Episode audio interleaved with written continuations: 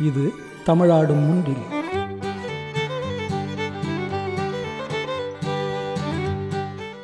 நான் சிராப்பள்ளி மாதேவன் பேசுகிறேன்.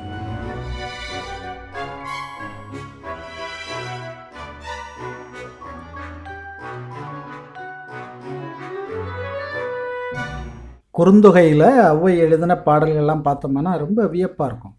பொதுவாகவே ஔவையினுடைய ஓமைகள் வந்து ரொம்ப தெளிவான ஒரு நுணுக்கமான ஓமையாக இருக்கும். வியப்பாக இருக்கும். நிறைய படிக்கும்போது அது. படிக்க படிக்க தான் அதனுடைய இது தெரியும்.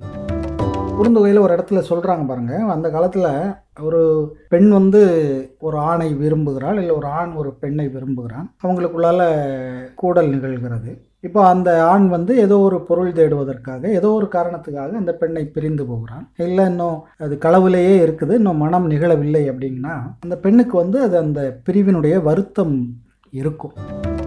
வேறு எந்த புறத்தாக்கம் டிஸ்ட்ராக்ஷன்னு சொல்கிறோம்ல அது மாதிரி எதுவுமே இல்லாத காலகட்டம் அது. அதனால் இந்த பிரிவு ஒன்றே அந்த பெண்ணுக்கு வந்து மிக ஒரு அழுத்தமான ஒரு மனநிலையை கொடுத்துருக்கலாம். அப்படியான காலகட்டத்தில் என்ன பண்ணியிருக்காங்க? சங்க இலக்கியம் நமக்கு என்ன காட்டுது அந்த படமாக அப்படின்னா மலையில் இருக்கிற ஏதாவது ஒரு இந்த குறி சொல்லுவோன்னு சொல்லுவாங்களா கட்டு வச்சும்பாங்க. இந்த வேலன் வெறியாட்டுன்னு சொல்லுவாங்க. அது மாதிரி ஒருத்தரை அழைச்சிட்டு வந்து இந்த பெண்ணுக்கு வந்து இப்படி இருக்குது அப்படின்னு கேட்பாங்களாம் குறி கேட்குற மாதிரி. ஏதோ ஒரு வழக்கம் இருக்குது. அது நிறைய பாடல் பதிவுகளாக இருக்குது.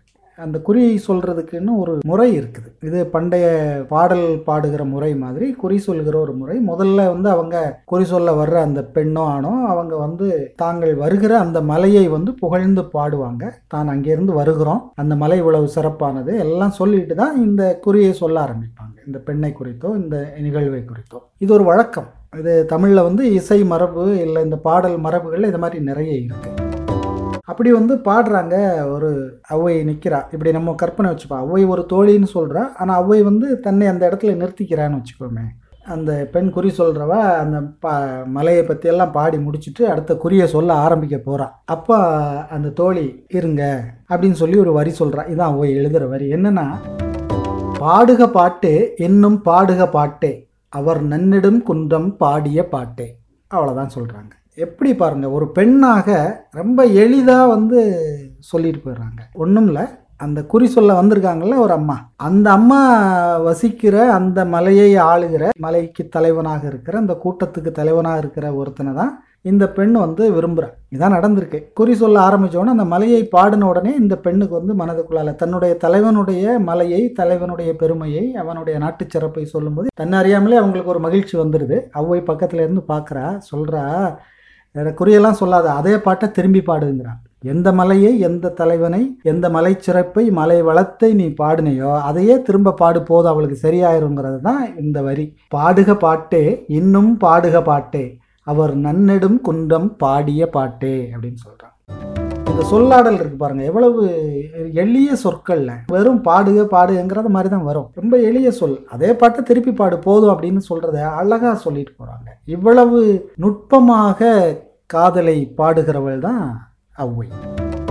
இதே மாதிரி தான் ஒரு தலைவன் வந்து பொருள் தேடி போனவன் திரும்பி வந்துட்டு இருக்கிறான். அவன் நினச்சிட்டு போனதெல்லாம் அவனுக்கு கிடச்சிருச்சு. அதெல்லாம் எடுத்துட்டு தலைவியை பார்க்க வர்றான். ஒருவர்னு வந்துட்டு இருக்கிறான். வர்றது வந்து ஒரு சின்ன தேரில் வர்றான். அந்த தேரை ஒருத்தர் ஓட்டிகிட்டு இருக்காரு. அப்போ தன் ஊரை பார்க்குறான் எப்போவுமே நம்ம வந்து ரொம்ப நாள் வெளியூரில் இருந்துட்டு நம்ம ஊருக்கு போனோம்னா தொலைவில் இருக்கும்போதே நம்ம ஊர் நமக்கு நினைவுக்கு வந்துடும் அந்த திசையை நோக்கி நம்ம பார்க்க ஆரம்பிச்சிருவோம்ல. அப்படி பார்க்குறான் அந்த அவனுடைய ஊரில் வந்து மேகங்கள் கவிஞ்சு அப்படியே மழை பொழிவதற்கான அந்த தொடக்க நிலை தெரியுது.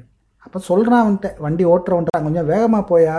எல்லாம் மழையெல்லாம் வந்துருச்சு அப்படின்னு சொல்கிறான் நீண்ட காலம் தலைவியை பார்க்காம இன்றைக்கி பார்க்க போகிறான் அப்போ ஒரு பரபரப்பு இருக்கும்ல. நீண்ட நாள் நம்ம பார்க்காம இப்போ பார்க்க போகிற காதலனுக்கோ காதலிக்கோ இந்த பரபரப்பு வந்து தொத்திக்கும். இந்த பரபரப்பை ஔவை வந்து தன்னுடைய மொழியில் சொல்கிறா பாருங்க.